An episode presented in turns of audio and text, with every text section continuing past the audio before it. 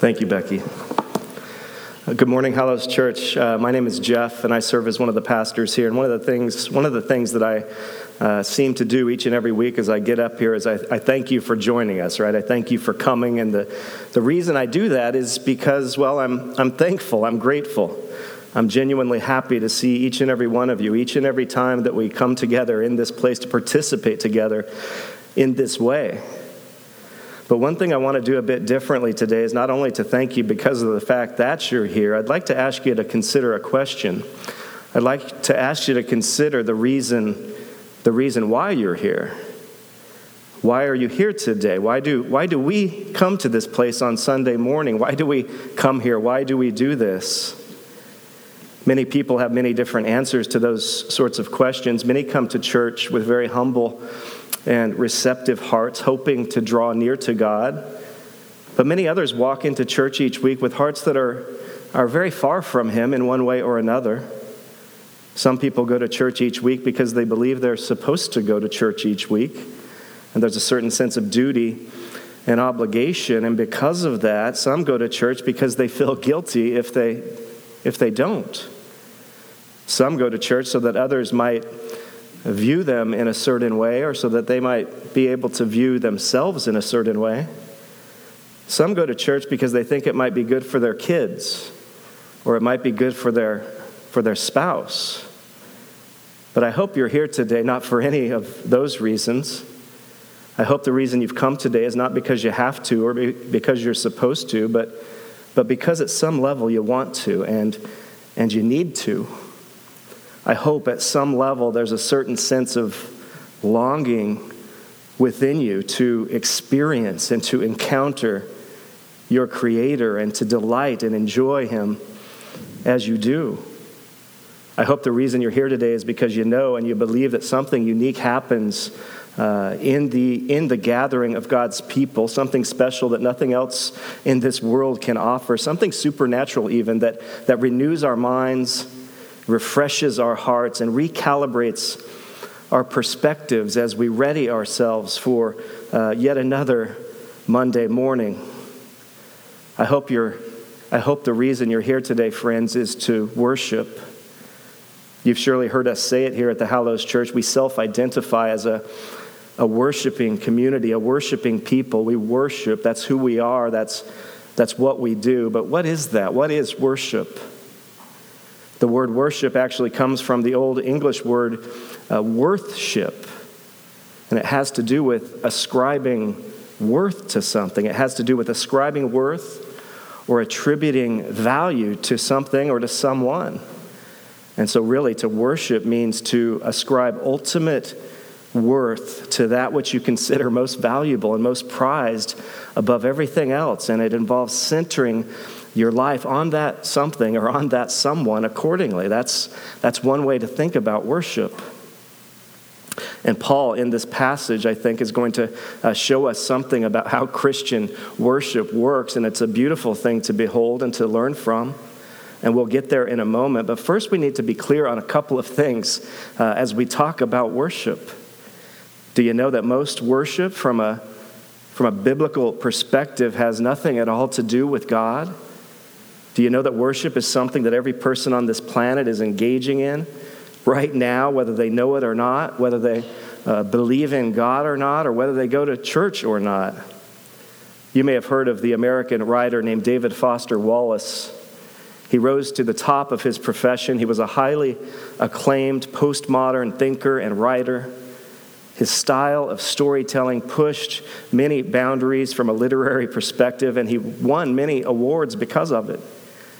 In 2005, Wallace gave a commencement speech to the graduating class of Kenyon College in Ohio. And it's a speech that has, since he gave it, received quite a lot of attention.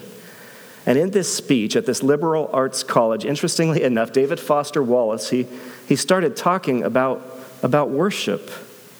Listen to what he said to that graduating class. He said, In the day to day trenches of adult life, there is actually no such thing as atheism. There's no such thing as not worshiping. Everybody worships. The only choice we get is what to worship, he says. And pretty much anything you worship, he says, will eat you alive. If you worship money and things, if that's where you tap real meaning in your life, then you'll never have enough. You'll never feel you have enough. Worship your body and beauty and sexual allure, and you will always feel ugly. And when time and age start showing, you'll die a million deaths before your loved ones finally grieve you. Worship power, he says, and you'll end up feeling weak and afraid. You'll need ever more power over others to numb yourself to your own fear.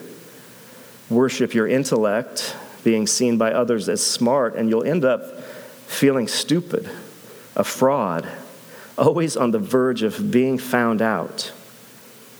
Now, those are some very interesting insights, right? Let me add a few more to the list here that I'm kind of borrowing from uh, the work of Timothy Keller. Worship your spouse or your partner, and you will be emotionally dependent, jealous, and controlling. Worship your children, and you will try to live your life through them until they resent you or have no self of their own. Worship pleasure and self gratification, and you will find yourself addicted to something or to someone. Worship relationships and approval, and you will be controlled by what others think of you worship a cause or a movement, and you will divide the world into good and bad, and you will demonize your opponents.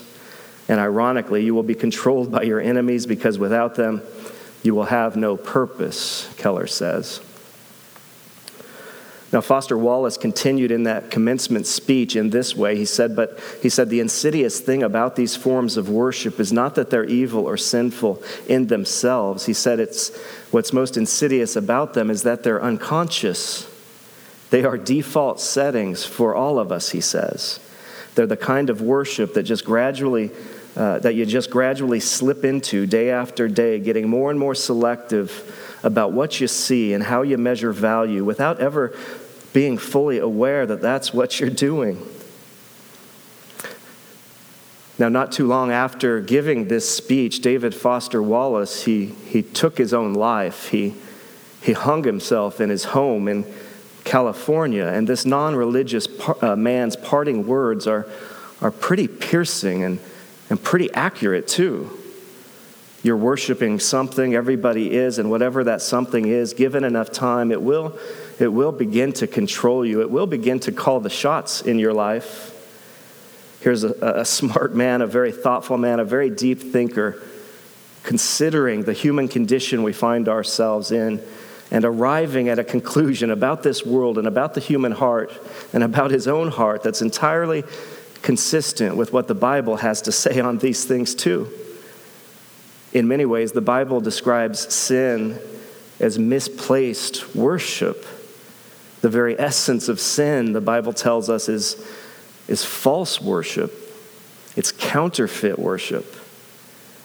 Listen to what Romans chapter 1, verse 25 says. That verse there, it tells us uh, that the default mode of the fallen human heart is to, is to exchange the truth about God for a lie and to worship and serve the creation, to worship and serve what has been created, right? People, possessions, power, intellect instead of worshiping and serving the creator of it all, who is the only one worthy of worship. We were designed to worship God, but sin has distorted everything. And as a result, we make the objects of our worship all of, all of these things other than God. Even though people might never call the things they're doing worship, you can be absolutely sure that everybody's doing it. Everybody's looking to, to something, everybody's looking to someone without a, a exception. Everybody is ascribing ultimate value and worth to something or to someone around them. We all worship. This is why Fyodor Dostoevsky would say that man, so long as he is free, has no more constant and agonizing anxiety than to find someone or something to worship, he says. And the Bible says that whatever that something or someone is, whatever it is that you worship apart from Jesus, will eventually ensnare you, it will eventually control you, and quite often you won't even realize that it's happening. Friends, we're worshipers, all of us. That's uh, what we are, it's what we do. We worship our way into sin and bondage in all of these uh, different areas of our lives if we're not careful. And the truth is, we need to worship our way out of these things too, continually, week after week after week.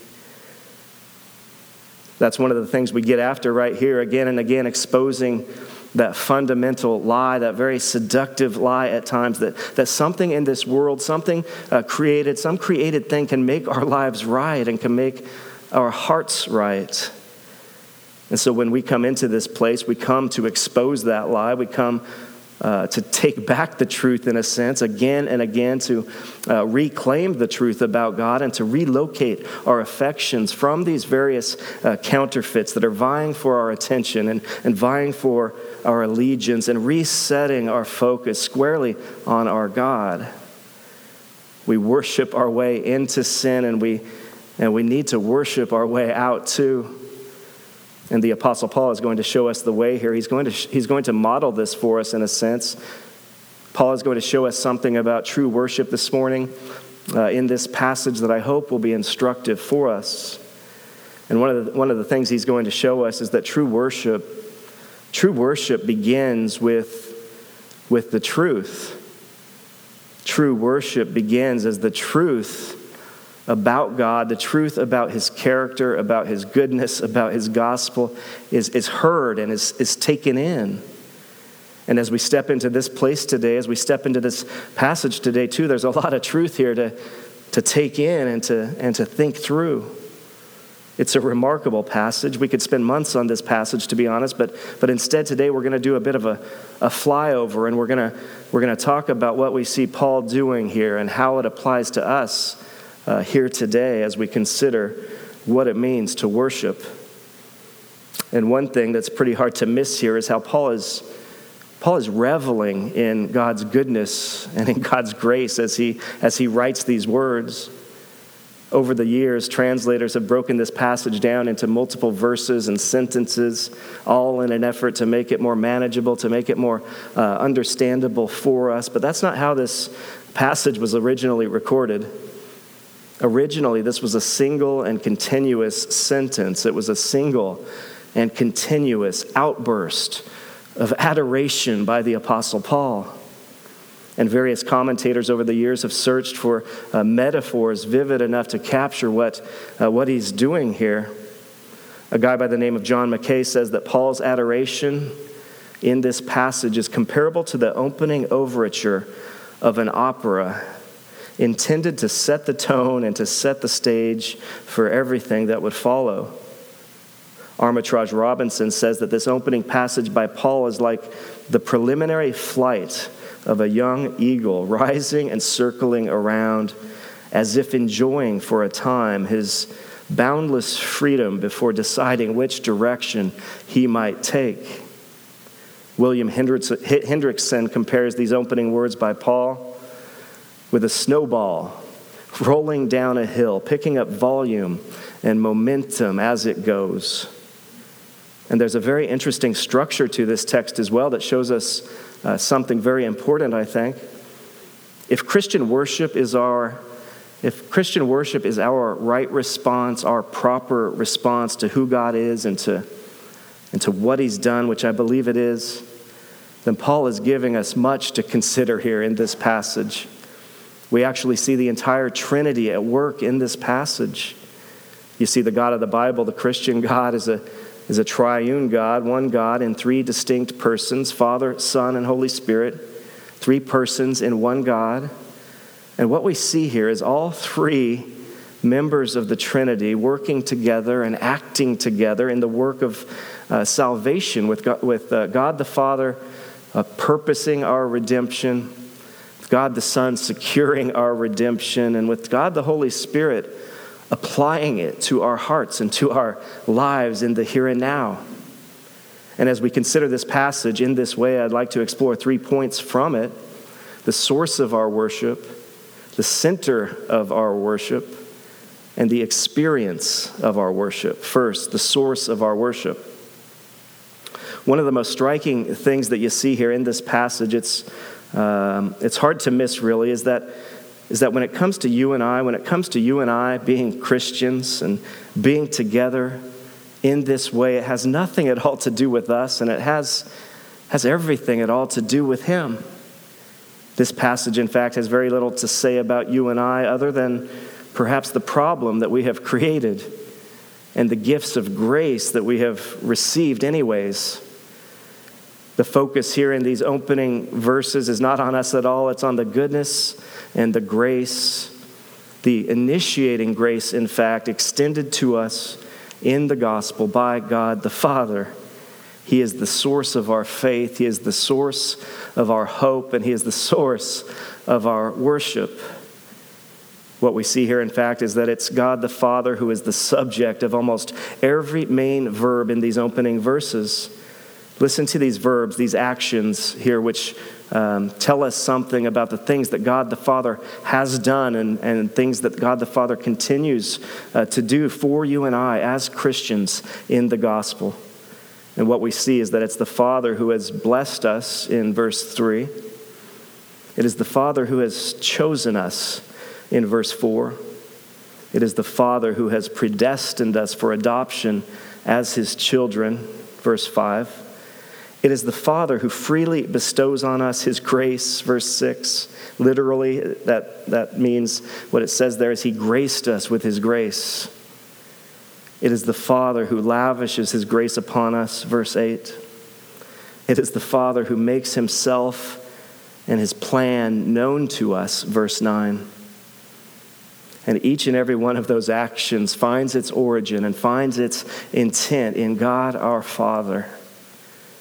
And then as you turn from those verbs to the objects of those verbs, in other words, why he, why he blessed us, why he chose us, why he adopted us, Paul says it's because of God's love in verse 4, and God's grace in verse 6, and God's plan in verse 10, God's will in verses 5, 9, and 11, and God's purpose also in verses 5, 9, and 11. The initiating grace of God the Father is bubbling up and spilling out of this passage as the very basis and the very source of our hope and our worship. Paul is taking an inventory here of the excellencies of God the Father. And, and what do we see happen as he does? He starts praising God. He starts praising the Father in verse 6. He says, To the praise of his glorious grace. Paul lays out truth for us here about God the Father, right? Who, who he is, what he's done. And as he, as Paul himself takes it in, as he, as he thinks uh, through those truths, those truths move from his head into his heart. And Paul breaks out into worship. He begins praising his God. And that's truth leading to worship. That's truth eliciting a response, igniting a response, really, of, of praise and worship within the Apostle Paul. How do those truths hit you this morning? Do they ignite any sort of response within you and your own heart today? They should, because, because you see what Paul is saying here, right? Paul, Paul, in these verses, he could not be insisting any more forcefully in this passage that our becoming members of God's family, being chosen, being loved, being adopted, is not due to chance nor to choice, but to God's own sovereign will and good pleasure, it says in verse 5. Paul says that is the decisive reason why you and I are Christians. And so, friends, you did not become a Christian because you figured things out on your own and you arrived at the truth. Rather, this passage would say that you're a Christian because God planned and purposed that you would be a Christian from before this world and everything in it was created, it says in verse 4. And if you're sitting here today and you're not a Christian, I want to suggest to you that you're not, you're not here by accident. I want to suggest to you that perhaps the reason you're sitting here today is because he's, he's wooing you, he's uh, pursuing you, he's drawing you in because he, because he loves you in, in spite of you. You see, the gospel is not about you or what you've done. It's all about who He is and what He's done. And He's a good and, and gracious Father. And in verse 10, Paul says He's a Father with a plan. Paul starts talking about God's plan there, God's plan for the fullness of time in verse 10 that Paul says the Father has made known to us. And Paul, he leaves no room for confusion here that this plan, God's plan for humanity and for the world, while it, while it starts with the Father's initiating uh, grace, from there it moves towards and centers squarely on the person and the work of, of Jesus. And so, whereas the source of our worship is the initiating grace of, of God the Father, the center of our worship is in every way God the Son. In fact, Jesus is mentioned in this passage either by name or title or pronoun no fewer than 15 times. So there can be no mistake as we talk about our worship and the object of it that it all truly centers on Jesus and what he did for us. Paul is again laying out truth here. He's taking an inventory of the excellencies of, of who Jesus is and, and what he's done. And the real thrust of it all, the core of it all, you find in Ephesians chapter 1, verse 7 there. Verse 7 says that in Jesus we have redemption through his blood, the forgiveness of our trespasses according to the riches of his grace. And that right there, verse 7, that's a powerful picture of the gospel, isn't it? Distilled down to a very concise form, a very compelling form. That's the core and the heart of the gospel, right? God come into human history as the man Christ Jesus. Why? To redeem and to forgive sinners like you and I. How? By the shedding of his own blood, not because of our merit, but, but according to the riches of his grace. And that Greek word in, in verse 7, translated as redemption, that's an interesting one, and it tells us something important about ourselves and about our condition. That word was most often used to refer to the act of, of paying a ransom in order to purchase someone, to liberate someone who was being held captive. And perhaps the most famous example of this back then was when a young Julius Caesar was kidnapped by a, a band of pirates, and that band of pirates, uh, they demanded that his family redeem him and purchase him back if they ever wanted to see him alive again. And his family, they did pay the ransom, a very large sum. They secured uh, Julius Caesar's freedom, but then they proceeded to capture and to crucify those pirates who had done it. But it's interesting, isn't it, the, the way that Paul uses this language of, of slavery and ransoms. He uses language that uh, suggests that you and I and every person on this planet is captive and enslaved apart from Jesus and what he did. We see language, similar language, used throughout the Bible, in fact. In Jesus' first sermon recorded in the Bible in Luke chapter 4, he stepped up, he stood up in, in his hometown synagogue, and he read from the scroll of the prophet Isaiah from, from chapter 61 of that book. And basically, what he said, he said, I'm, I'm the one who God promised would come to make everything right. He said, I've, I'm the one who's come to open the eyes of the blind and to set the captives free and it may not have been clear at the time what he was talking about, but it's clear now that Jesus was talking about spiritual blindness and spiritual captivity.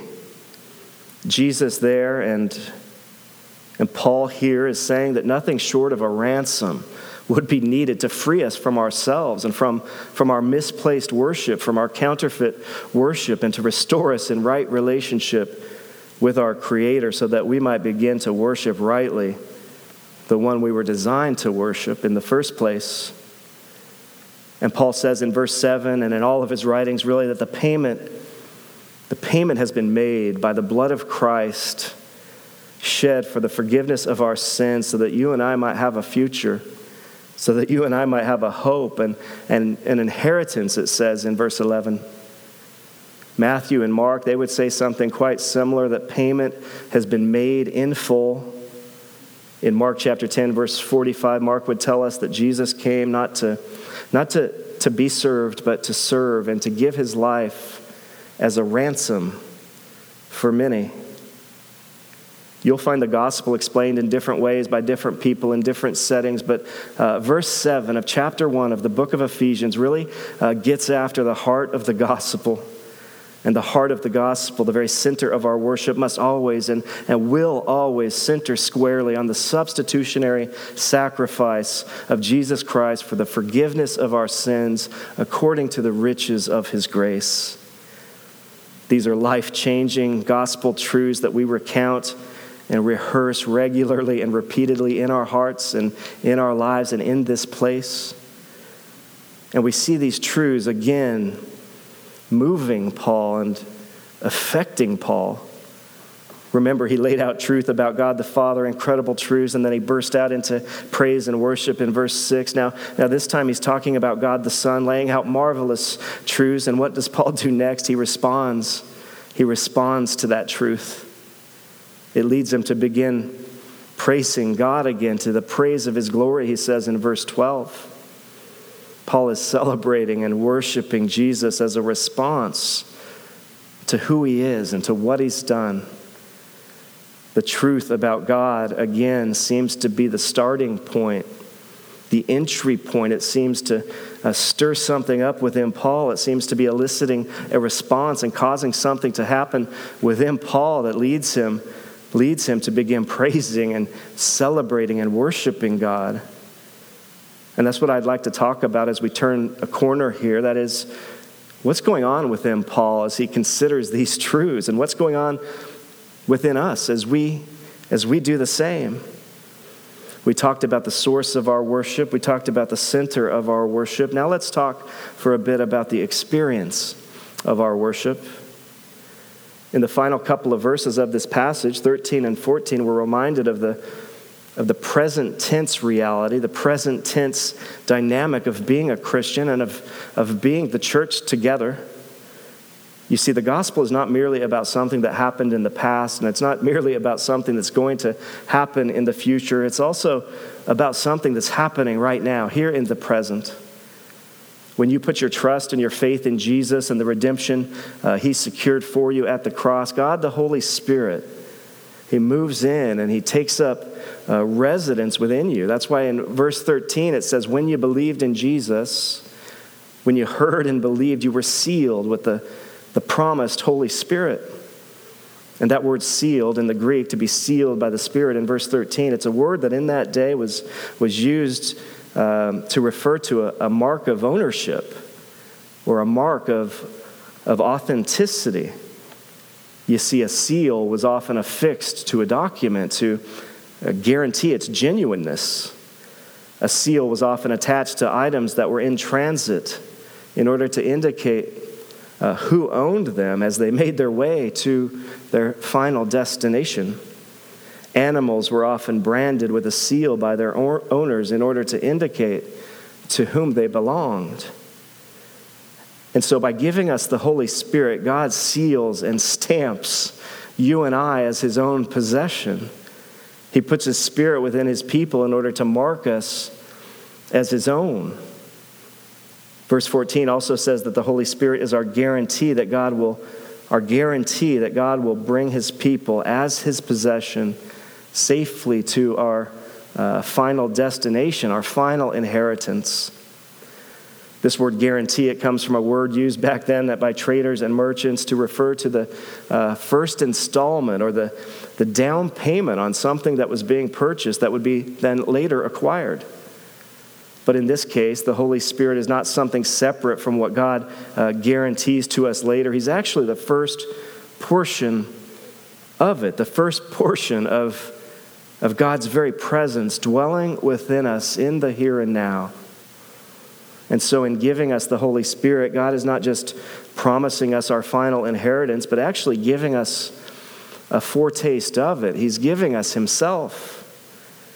And did you know that according to the Bible, it's the same Holy Spirit dwelling uh, within you who is ultimately responsible not only for you uh, becoming a Christian, but for you growing as a Christian and, and even worshiping as a Christian? Listen to what it's, uh, the same apostle Paul says in 1 Corinthians uh, chapter 2 verse 12. He says He says now we have not received the spirit of the world but the spirit who comes from God so that so that we may understand what has been freely given to us by God. we also speak these things not in words taught by human wisdom, but in those taught by the Spirit, explaining spiritual things to spiritual people. But the person without the Spirit does not receive what comes from God's Spirit because it is foolishness to him. He is not able to understand it since it is evaluated spiritually. And so, what this is saying, what this, what this means is that when you and I open our Bibles, when you and I uh, step in to this space each week, it is the Holy Spirit who, who mediates our understanding of the spiritual truths that we hear. And it's the Holy Spirit who wants to, who wants to bring those truths alive in our hearts if we'll let Him. It's the Holy Spirit in the present tense who stirs up the, the experience of worship within us and the experience of our worship given to us by and through the Holy Spirit in, includes uh, three components, I think. First, worship. Worship involves thinking. It requires thinking, in fact.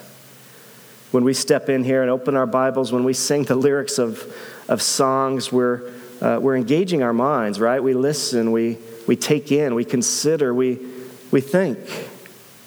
Worship requires thinking about the truth. It, it launches out of truth, doesn't it? it? It ignites and it explodes off of truth. But engaging our minds and engaging our uh, intellect alone, apart from something more, is not worship. We are going after substance here as a church. Uh, we explore deep theological content as we, as we come together in this way, but, but merely thinking about theological, theological concepts and processing them intellectually, that's not worship either. We do come with our minds. We come in thinking, we take in truth, just like Paul does uh, here in this passage. But I hope when we do this each Sunday, I hope that, I hope that you expect too to, to feel something to experience something. Because worship involves feelings and emotions too. Friends, where our, our feelings are not quickened, where our feelings for God are not quickened, where our affections for God are not elevated and, and animated, then there is no genuine worship taking place. Worship is a quickening of our feelings for God. And so, so where feelings for God are dead, so is worship. Worship is vain, it's empty, it's, it's nothing where the heart goes unmoved. True worship sweeps us up, it takes us in, it's a bubbling up of uh, emotions, it's an experience. It's an affair of the heart more than anything else. Friends, worship is truth set ablaze by the Holy Spirit, truth catching fire in our hearts. That's what worship is. There's an intellectual side to all of this. In fact, there has to be. But for true worship to come alive, there's an emotional component too. There's, there's an experiential component. This is why Richard Foster would say this. He would say, uh, To worship is to know, to feel, to experience the resurrected Christ in the midst of the gathered community. Now, you may say, Hold on, what are these feelings? What is this experience? And just so you don't think I'm making all this up, let me give you just a small sampling of the rich emotional responses found in worship, found in the world's richest book of worship, which is the book of Psalms. There we see worship includes emotions and experiences of many types. There we see worship, for example, flowing out of feelings of brokenness and contrition and grief over sin Psalm 51, verse 17 says that the sacrifice pleasing to God is a, a broken spirit. You will not despise a broken and humble heart, God. Psalm 38, verse 18 says, So I confess my iniquity. I am anxious because of my sin. We also see worship flowing out of feelings of longing and, and desire. Psalm 42, verse 1 As a deer longs for flowing streams, so I long for you, God. I thirst for God, the, the living God. When can I come and appear before God? Psalm 73, verse 25 When do, Who do I have in heaven but you? And I, I desire nothing on earth but you. My flesh and my heart may fail, but God is the strength of my heart, my portion forever. We also see worship flowing out of feelings of reverence and awe before the holiness and the magnitude of God. Psalm 5, verse 7 says this But I enter your house by the abundance of your faithful love. I bow down toward your holy temple in reverential awe of you.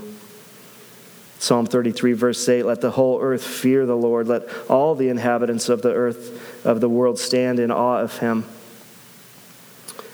We also see worship flowing out of feelings of gratitude and, and thanksgiving. Psalm 100, verse 4 Enter his gates with thanksgiving and his, his courts with praise. Give thanks to him and bless his name.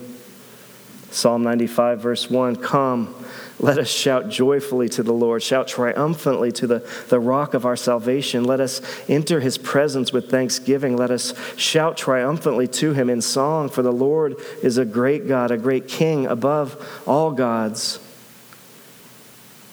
We've got contrition sorrow, longing, desire, awe, gratitude, joy, hope. These are examples of some of the feelings that may be, may, uh, may be stirred up within you uh, by the Holy Spirit as we humbly draw near to God in genuine worship. And when these feelings are quickened, I hope that you find yourself being swept up. I hope, I hope you allow yourself to be swept up by them. Worship is an affair of the heart and it involves all of us, our, our whole being mind, will, feelings, emotions. This is perhaps why William Temple would say this. He would say, Worship is the submission of all of our nature to God, it is the quickening of conscience by His holiness, the nourishment of mind with His truth, the purifying of imagination by His beauty the opening of the heart to his love, the surrender of will to his purpose, and all of this gathered up in adoration. Finally, worship involves not only thinking and feeling, but it also involves doing. Throughout biblical history, worship has always involved action. In fact, the main word for worship in the Hebrew language means to, to bow down Worship has always involved doing, doing things like bowing and kneeling, right? Lifting, lifting your hands, lifting your voices, praying, singing, celebrating, reciting scripture, partaking in the Lord's Supper. And God tells his people, He says, do all of these things. He says, worship me in all of these ways. And some people have trouble with this. Some people ask the question why is God always telling his people in the Bible to, to praise him and to worship him? Doesn't that seem a bit egocentric? But at some level, perhaps God tells us to do these things for our own good and for, for our own joy. C.S. Lewis once said, We delight to praise and celebrate what we enjoy because the praise not merely expresses our enjoyment, it also completes our enjoyment. It is the consummation of our enjoyment. And this is why some of us raise our voices and raise our hands as we worship uh, our Lord together in this setting each week because our experience and our delight in that moment is incomplete until it is expressed in that fashion. Worship involves thinking and feeling, but it also involves doing things at times, doing, doing things that enhance the moment, that, that complete the, the experience. If you're at a Seahawks game and Russell Wilson throws a game winning touchdown pass uh, late in the fourth quarter, your enjoyment, your enjoyment of that moment is incomplete if you stand there with your hands in your pocket that whole time. The enjoyment of that moment becomes complete only as you raise your hands and clap your hands and raise your voice and, and celebrate what you just experienced. And if we celebrate human accomplishments in that sort of way, how much more should we express our, our gratitude, our celebration of our God, and how much more might that enhance and complete our enjoyment of what we experience in this place each week? So let me encourage you today please don't ever be shy about lifting your voices, lifting your hands in worship, or kneeling, or, or even dancing if the Spirit so moves you. We're among friends here. This is a place where you are encouraged to, to worship our God expressively and without reservation. At times, I think the greatest hindrance to us allowing ourselves to be uh, swept up in worship is that we're too self aware. We're too self conscious when what we need more than anything in those moments is to let go and to be self forgetful and not to make it about us, but to, to make it all about Him. I believe we need this. We need the experience of corporate worship to keep us going, to renew us, to uh, refresh us, and to recalibrate our hearts each week. And my hope and prayer every week is that new and powerful emotions for God are awakened and, and reawakened in our hearts week after week as we commit ourselves, as we, as we recommit ourselves to, to reclaiming the truth, to celebrating God, to being satisfied in Him through our worship. Several years back, the world watched on as three gray whales found themselves icebound in the Beaufort Sea near Point Barrow in Alaska. The whales, they found themselves lost and, and stuck under a six inch layer of ice that extended for many, many miles before reaching the open sea. And these three whales, they were trapped under this thick layer of ice, and the only way they were able to survive was because there was, there was one hole in the ice where those whales could come up for air. And so they stayed put, they stayed near that one hole because it was the only way they could survive. Now, once some locals discovered those three lost whales at that ice hole, a rescue effort began. At first, rescuers used chainsaws to cut a string of breathing holes in the ice that were spaced out every 20 or 30 yards, kind of leading out to the, to the, in the direction of the open sea. You see, the rescuers hoped that they might coax the whales to open waters and to their own freedom, one breathing hole at a time. And word was spreading about what was going on, and it, it didn't take long before others got involved in this effort too helicopters came in and they were dropping these massive steel hammers onto the, the surface of the ice as they continued to create these, these, this string of breathing holes leading out to the open sea. And for eight days, rescuers led the whales from one hole to the next, mile, mile after mile. And the whales had become pretty battered and bloodied by this time because of the, the jagged ice along the edges of these, of these air holes. And unfortunately, along the way, one of these three whales disappeared and was presumably uh, dead. But nevertheless, rescuers were able to coax the other two whales, one breathing hole at a time, all the way to, all the way to open waters and all the way to their freedom.